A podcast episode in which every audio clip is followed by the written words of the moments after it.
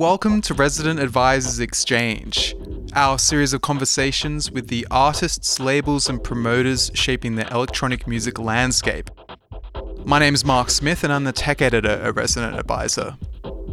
This week's exchange is with DJ Pete. Peter Kuschnereit has worked at Hardwax, Berlin's most influential record shop, since 1991, making him its longest serving employee. In the last few years, though, he has taken a step back from the shop. Rather than selling other people's music, he's focusing more than ever on his own. His output over the years has been extraordinary, from his 1995 debut on Chain Reaction with Rene Löwe as Scion, to his live project with Sleep Archive, TR101. But it's DJing that has long been his main mode of expression, fueled by eclectic taste, an undying appetite for cutting edge records, and his ever evolving, technologically deft style of mixing. In this recent conversation with Will Lynch, Kuschnereit unpacks how his approach has changed over the years and how Hardwax shaped his life in music. As always, you can find our full archive of exchanges at residentadvisor.net and follow us on SoundCloud at ra-exchange. The exchange with DJ Pete is up next.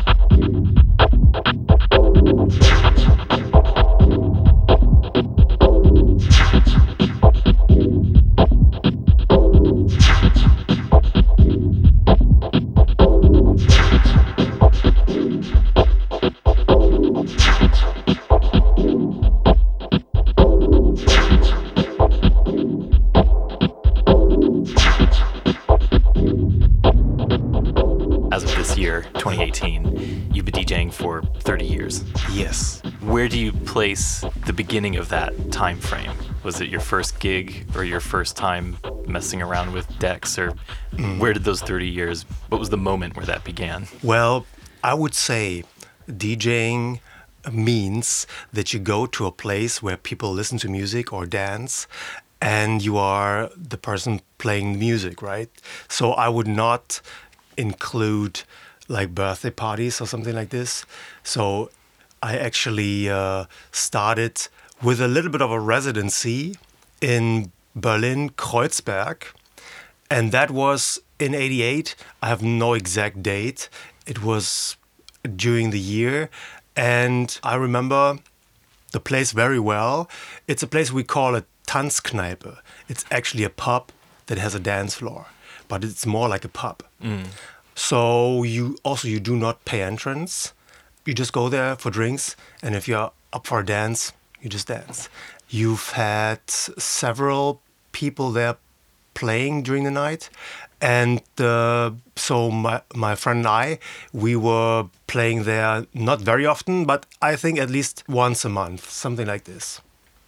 And what's your life as a DJ like today? Like you're traveling a few times a month for gigs or something like that and you record mixes and or how would you describe it?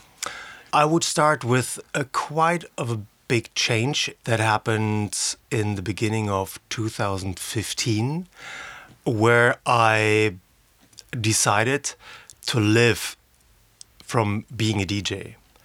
Before, I was um, employed at Hardwax, and that so Hardwax was kind of the the center of my income officially. But then I switched it around, went to apply for the Künstler Sozialkasse, and now actually uh, since uh, 2015 I'm officially uh, DJ. Kunst für wise, too. Sozialkasse. Can you explain what that is exactly? Yeah, yeah, the KSK. It's a social insurance thing for artists, but it's pretty similar to being employed with some company. It's not really being a self-employed. It's something in between. How did it go or how how has your life been different since then? Yeah, so I spend more time on um, on selecting music. That's for sure. Before everything was kind of like in a rush.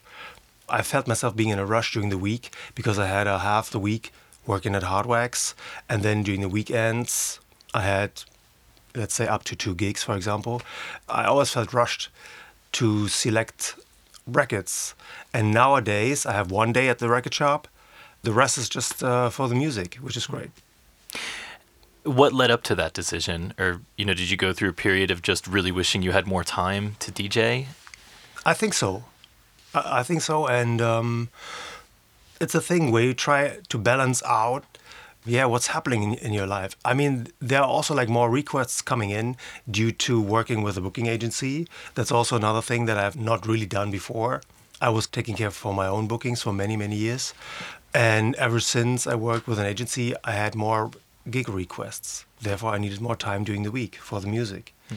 so that was my focus you said you have a lot more time now to select music what are your personal kind of methods for hearing new music and processing new music? How do you, you know, cycle new records into your DJ repertoire? Mm-hmm. Just how does all that work? It's a bit under construction at the moment. There is, of course, Hardwax, and uh, Hardwax um, like offer music that is not on vinyl. right. Yeah. On the other hand, I really appreciate going through music promos that you got sent, which accidentally happened a little bit. I have no idea how that really happened. But you mean you get you receiving all these promos? You're yes, sure? yes, but not not on purpose. So I was never signing up with any services. Uh, uh, services. Yeah. So uh, that happened, and I really appreciate that. So I go through all these, and luckily, it's a lot of music that comes across, you know, that I've that I've haven't heard about, and also some stuff that is uh, also showing up at Hardwax later or other record shops worldwide. I recently listened to the mix you did for Mary Lou's show mm-hmm. on Rinse mm-hmm. France. I mean, that seems like a very carefully constructed. It doesn't seem like something you improvised, or it, it feels like there's a lot of thought behind the mm-hmm. the structure and the flow of the whole thing. Could you just sort of walk me through how you did that mix, how you mm. planned it, and how you executed it?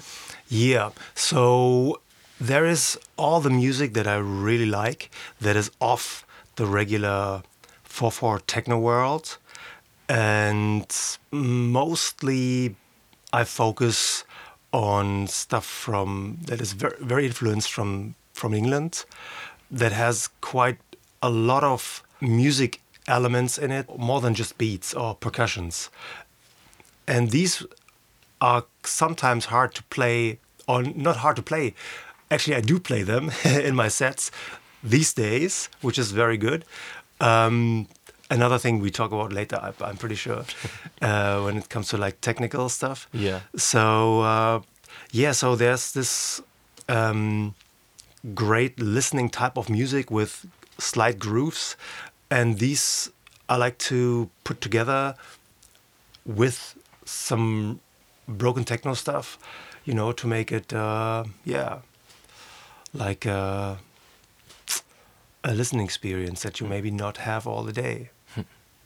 And how does it work in terms of like, do you just collect all your favorite stuff of the moment and then just let it rip and see how it goes, or do you kind of have a plan in your head?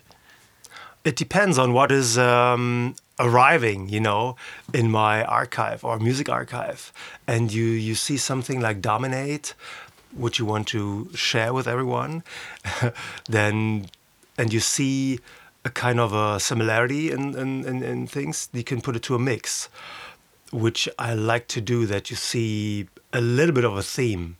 So the Mary Lou mix as uh, more like a like like a earthy let's say let's call it tribal emotional type of flow as well as some uh, more techno stuff as well even though it all kind of fits together or it all you know seems unified mm. by yeah sort of feeling or a vague theme the mix of genres in that mix and also just the way you dj in general i find is quite broad in terms of genres mm-hmm. um, like there's a bit of quam in there like you said broken techno and James Ruskin classic techno. Um, having that sort of open-minded, broad taste, do you find that sort of essential to I don't know your your approach to listening to music, your your taste in general? It helps a lot to keep yourself interested in music and to keep yourself entertained. I think this is the better way to say it. If there's harmony between two pieces of music that are from complete two genres, it's great to put them together. And you also mentioned that you find you're particularly taken by things uh, that come from England, mm-hmm. and I guess to some extent that seems to be the case with your your role in the wax treatment series and whatnot. Um, Why do you think that is, or what what is it about music from the UK that kind of speaks to you? And I guess it's not just you; it's kind of the hard wax crew in general. But mm-hmm. what's the essence there that that's you find so compelling? Yeah, I think it's it's music that's that has this emotional, out of the ordinary, cutting edge. Yeah, I all this IDM thing, and uh, dubstep thing. It's so hard to explain. Hmm. It's more like a gut feeling. Hmm. yeah, there were also like several things from America and France, for example, that were like crazy cutting edge music. You know, that comes together in dance music in a way. So yeah, it's still about cutting edge dance music, I would say. And has that sort of always been your the thing that gets you excited? Is that that feeling of something being slightly different or cutting edge, as you put it? Mm-hmm. Do you have a soft spot for just like straight ahead bangers? The straight bangers can also have some cutting edge vibes, you know. Mm-hmm. If you put this together somehow, it's quite entertaining, I would say. Mm-hmm. So when you're playing gigs, as you just sort of explained, your taste is kind of heady, can be a bit left field. Do you ever find yourself placed in front of a big drunk crowd that kind of just wants party music? And how do you play that situation? Mm-hmm. The good thing is, if you have kind of like, let's call it the regular fall to the floor techno entertainment running, you can add all this other music that you love. The machines I'm using for DJing these days, it's very easy to combine these two. So it really happens that you have like like a normal like techno dance flow and you hear some melodic stuff on top of it. Hmm. Kind of tweak it a little bit and give the the melodic one a little bit more attention while the dance stuff is like playing and the dance is continuing. Yeah, it's always about balancing out things, but the regular dance vibe should go on, you know. Right. So it's easy for you to find a compromise, Yeah, basically. these days it is. Yeah, it's good. You kind of mentioned the machines you use for DJing. Um, what is your technical setup at this point? So I come from the very old school way of playing music with two turntables. So you play one song and the next one is mixed in the end of the the previous one and then it's an ongoing thing. Starting to do podcasts and do more designing podcasts in the computer, I was always thinking about, hey, I would like to bring this to the club, the way I design the mixes in the computer, but it's not very entertaining from my point of view to have somebody just there with a with a laptop and like designing stuff on the computer. So would you use Ableton or something to do podcasts? This is the thing I do most of the time. And in the clubs, I'm using CDJs. Like these two worlds come together. Like the, the way Ableton works with music files and the CDJ world that comes together in a way. But of course, the CDJ, using CDJs is much more spontaneous. And that goes back to the more classic way of DJing, you know. So at the moment, I have a lot of fun with DJing this way. So what is it exactly? As you're just you're pretty much purely using CDJs and you're layering different things on top of each other. How does it work? That's the simple way to explain it, basically. So before you kind of mentioned um, that you would have like the dance stuff just running, and that then you would you know float something else in on top. I guess in terms of like you know track to track, mm-hmm. are you just transitioning from one track to the next, or are you kind of getting fancier with it?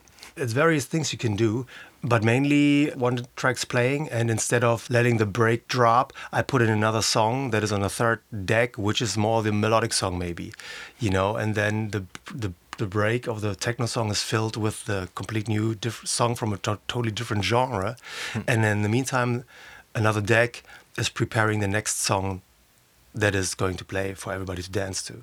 And all these happen at the same time in a way, merged. It's a lot of working on the EQ actually on your mixer to balance all these songs out, but it's quite fun because it reminds me on how like working in a studio, you know, when you equalize all these channels, you know. Mm. So it's quite a lot of EQing work during the set. Do you have sort of like the rhythmic tracks, like the drum heavy tracks, and then kind of less heavy things or more uh, atmospheric things that you can bring on top? Like, do you, do you have kind of different categories of tracks that all work together? Yeah, a little bit like this. So there are sections in my, let's call it iTunes or collection of folders where you name your folders and you, you throw in all the music, like the more dance stuff, the broken techno, not really intro techno stuff, but stuff without percussions, but things that still have a groove. When I have a great track that I want to play, I additionally try and find a non percussion track that matches this one hmm. to like yeah make it a, a bit prettier sometimes you know. Hmm. But that's just one way. It's during djing during the process. You also get loads of ideas and then you you switch around and then you're back into the regular world of djing where you have an idea and you do you know stuff that is not that planned hmm. So it's kind of a combination of tracks that you know work together, but then it's also, you know, a mm-hmm. lot of it's on the fly. Yeah, yeah. Sometimes people come to me after my set and they were really liking the remix that I was playing. And hmm. actually, it was not a remix, it was some combination that I found out, you know, that works fine together. But sometimes things are really well matched, you know, as if they were made for each other. that's you know arguably one of the most interesting things that CDJs have introduced to craft of DJing is that you can hold these mixes for so long and yeah sort of make remixes on the fly Yeah, I think so too.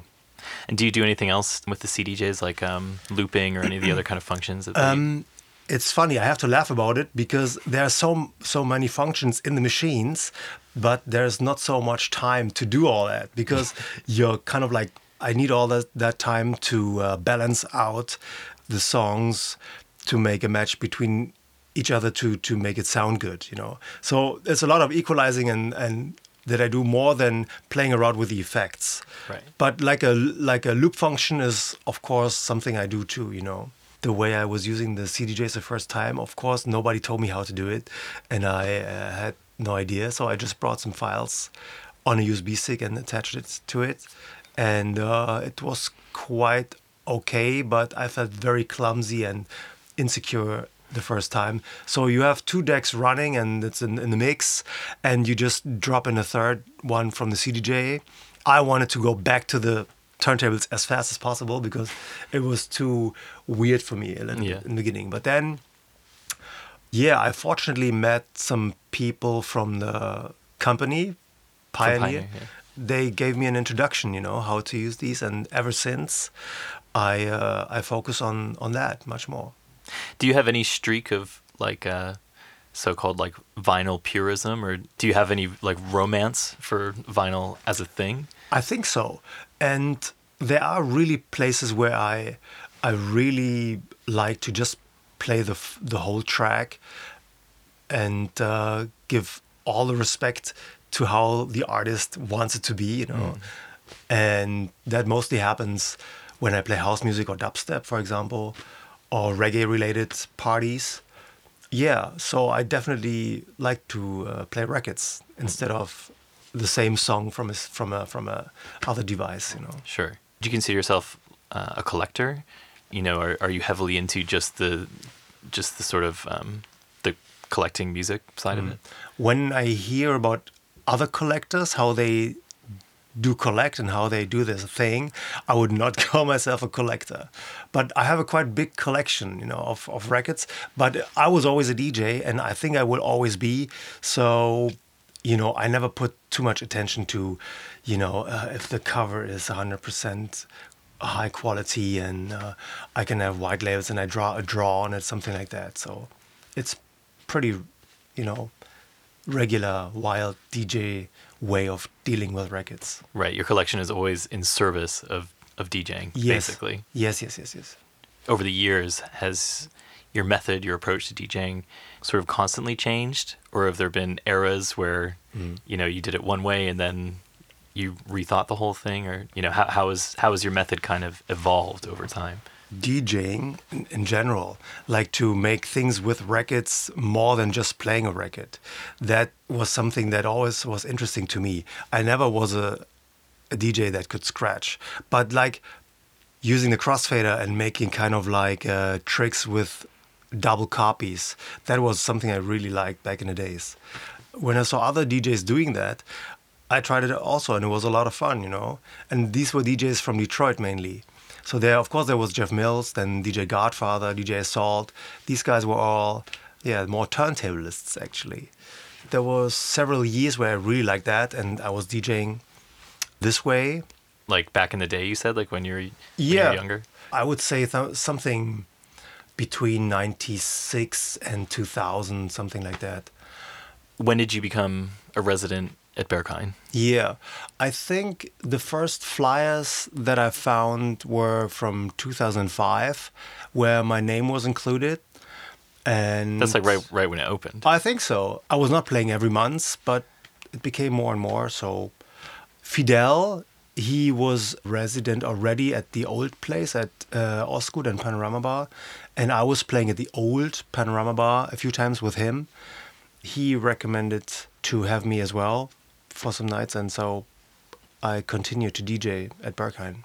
And you know, at Berghain you have a four-hour set.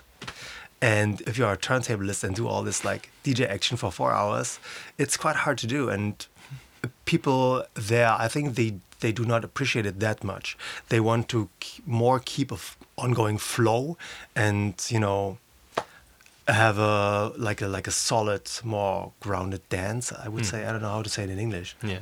Instead of getting confused by DJ mix tricks, you know.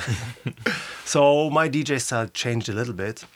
sort of forced you to develop a more kind of subtle hypnotic style instead of the you know hmm. more kind of in your face trick hmm. heavy style you had before Yeah, the well, it was not super trick heavy, but you know, it was more important to keep the groove and keep the flow instead of breaks and all that stuff, you know, and rewinds and did you find that you liked this new style or did, was your heart kind of still with the other yeah, it was not a thing that happened from one day to the next day kind of, you know. It's more adapting during a period of time. So, yeah, it was easy easy and fun to adapt. Yeah. Hmm. If you are DJing for 4 hours in a row and in the end you do not realize that the 4 hours passed already, that's a good sign. So, I've had these moments quite a bit. what's your kind of ideal dj situation or what's the sort of party or the style of djing that would make you most happy Hmm, it's not so easy to say because I have a lot of fun doing all these ways of presenting music, like live projects, collaborations with other artists that I have, and just regular DJing, more bar type of DJing that I do sometimes, you know, so what would that be like paloma bar or something something like that, or uh, previous years playing at the second floor or third floor at a at a big venue or something like that. In terms of the regular DJ, like techno biz, I would say like three hours are needed for me to play all the the, the new tracks with the the sound and style that I want to present. So hmm. that's quite a the best time to do hmm. actually. In terms of time, you know. Yeah, sure, Like a sure. three hour set is the minimum. Yeah. you've had other projects over the years. You made music as Substance, and you do TR 101 with Sleep Archive. But it seems like DJing has always been your primary, I guess you could say, mode of mm-hmm. artistic expression. Mm-hmm. Is that how it feels to you? Well, it's the easiest thing to do because collaborating with other people always needs a little of planning, of course, and uh, it's it's kind of easy to deal with yourself when you're DJing alone in a way, Yeah. or, or playing live. You know, that is the the thing t- that I always focused on because it was easy. You know, but at the same time, The other projects are really fun, and I and I hope to continue them as as long as possible. So let's say TR 101 and the Tiki Man Show, for example, that would be something I can do forever. Uh, I'd like to talk a bit about hard wax, um, since that's sort of a cornerstone of your identity and your personal history. I mean, I imagine you know anyone that's ever kind of spent any time at hard wax, I've or something that always crossed my mind was even working there one day a week as you do now, your exposure to new music is sort of extraordinary. Just sitting there, the music that, that gets played in the shop. Do you feel like that was a significant, you know, kind of um, uh, influence on the music that you play and your taste? It definitely formed me the way I am today. It's much more the things that are connected to hard wax in terms of that move that happened in 96 when hard wax uh, moved to Paul-Lincke-Ufer and where some things came together the mastering studio so there was some things all put together at one place where you saw all this like record making process happening in a way. So next door was the place where the records were cut and then sent to the pressing plants. And at one point they arrived at Hardwax and we we sold them. Hmm. so this whole process to see that was very important to see how everything works and how everything comes together. And that's at the new location. That's the new location, if you want to call it new, but it's Right, there- the- the it's current location. Yeah, the current. That was very important and quite unique, I would say. But most of the time, it was the the music friends that I'm working with until today. I've all met them through Hardwax. So there's uh, Sleep Archive, there's Surgeon, there's Vainqueur, to name the the guys I, I, I still work with frequently. Yeah, so that was the best thing that ever happened. At that point where everything came together and you meet friends that you still work with in music. And you're talking about uh, is it dub plates and mastering? Correct. That's, so it's just it's like right next door. to- Exactly. To the record shop. Okay. Yeah, same floor. Right. Okay. So even beyond the actual exposure to music, it's the shop's role as a kind of hub that seems like kind of had the most value to you. And am I right in thinking that the way you kind of joined that family or became a member of staff was was just from hanging out at, at the old shop? It is it's very simple. It's like that. So the old shop opened in 89 in Kreuzberg. When I found out about it, I just went there and ever since I became a frequent customer hanging out there, making friends with everybody who worked there and the owners. And at one point one uh, person invited me to work half time and ever since I'm there. So it's very easy. And back then, I guess if I'm trying to imagine the the culture and atmosphere of Berlin and its music scene in that moment in the late 80s, you know, what was so striking about hard wax or why did it have this magnetic pull on, on some people? Mm-hmm. Well, I was just starting being interested in dance music, like in, in house and techno. You go to the chain stores and you sometimes get other other records on German labels that licensed music from American labels, something like that. That was the stuff that I first bought for my collection. And Hardwax was the specialist doing direct imports, which was completely new to me. I've never seen that ever before that was probably very very special and also yeah just to focus on underground music in general that's what probably was totally different for me So that basically in the late 80s in Berlin, records from other parts of the world are not available at all, or they're not easily available. And so that was something special that Hardwax offered. that's that's true and because these records are not really were not available in the in the, in the regular chain stores and slowly you find out about original pressings from from the original country and records that just got licensed. So that's the thing that started to uh, be interesting to get the originals. And Hardwax was importing these.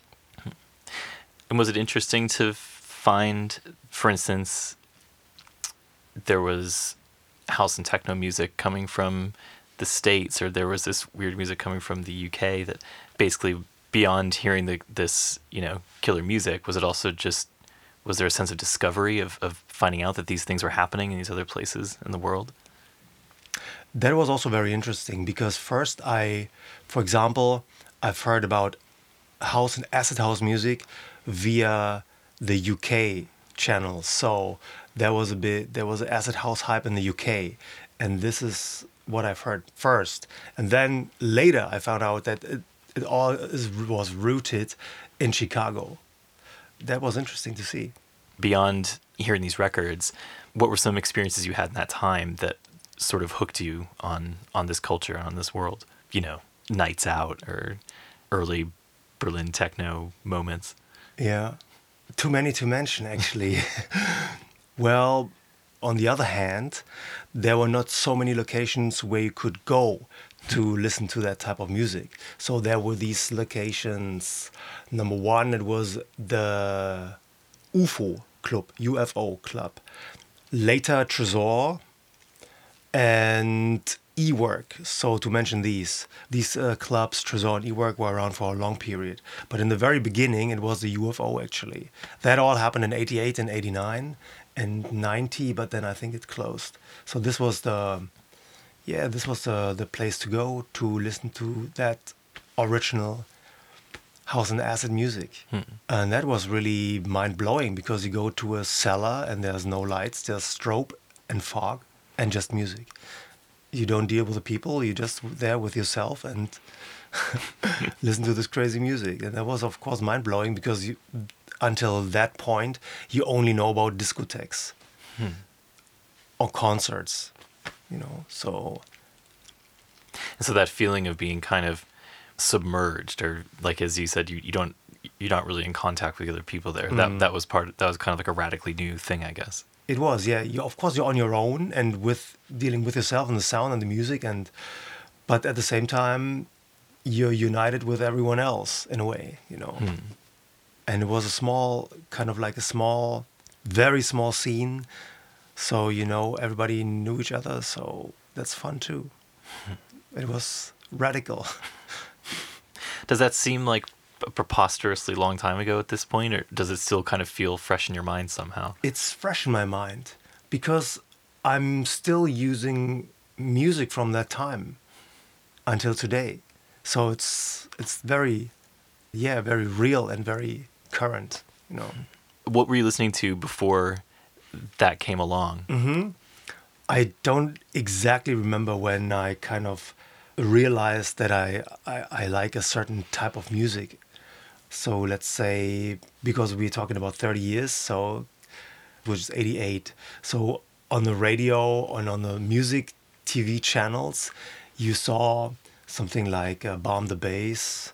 I remember even I think uh, Inner City had released. Todd Terry had videos on the music television, for example, and this was all stuff that yeah, it was pop music, but still the beginning of house and techno. Hmm. Which records from that time do you still play now? You said there are a few that you still bust yeah. out. For example, there's always the, some some Chicago acid records that I still play, which is um, Chris Westbrook's label, West Westbrook. There was Bam Bam, for example. I play these still. A lot of Future. Yeah, it's kind of hardwired in my selection in a way. We've kind of touched on it in moments, but in general, how do you think it is that you kept such a healthy passion for this in all that time?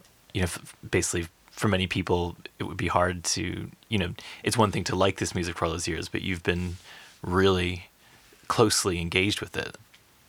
Have there ever been moments where you just felt sick of it or you know did you ever feel disappointed with the new music that was coming out or or have mm. you sort of had a you know a healthy relationship with it the whole time mm.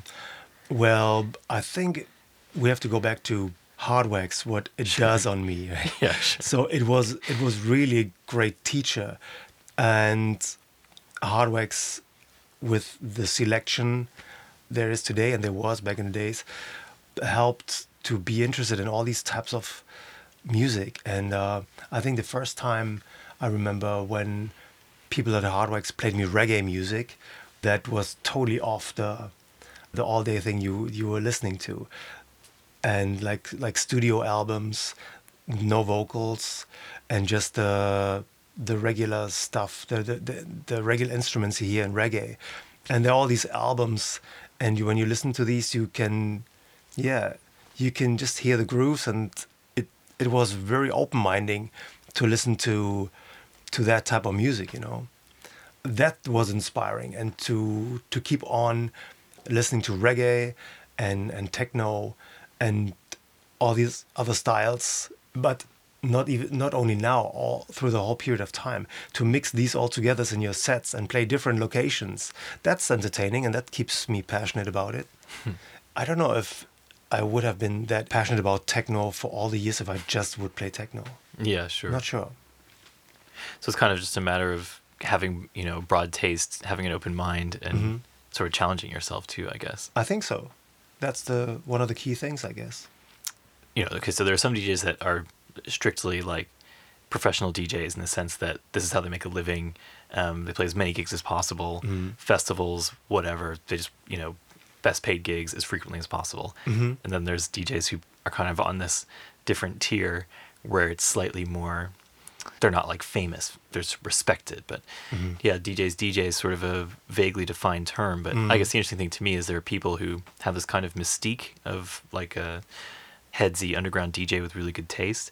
I guess in general i feel like you sort of occupy this space of play a few times a month or whatever um, and then you still keep one foot in the door at a normal job at hardwax and i guess kind of that level of commitment to DJing, uh, is that something that you're happy with that you would want to just sort of stick with forever, or if it were up to you, you know, would you just DJ? Like, would if you know, do you have this sort of personal fantasy, a personal ambition of of just yeah being a full time DJ? I guess.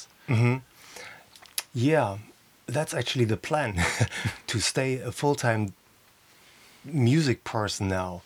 The the DJ's DJ thing is interesting. uh, The way you explain it, I like it very much because there are these these DJs that are able to play like festivals where you play in front of eight thousand people, and then you can play the bar where it's like ten. So this is actually what's happening in my life right now, and I like that. I do not like these things where you really uh, uh, you exhaust yourself with like playing three gigs in a row. It's not healthy at all. I would say the super popular DJs, and I see them arriving at the venue. They go on stage and they leave right away, and then they go run to the next one. This is the job I do not like to do. You know, I still want to have kind of a club or music experience during the night I'm there. You know. You want to hang out and listen to other people play. something like that. Yeah, that's a desired thing, and it's it's happening fortunately, you know. So and that can go on as long as possible.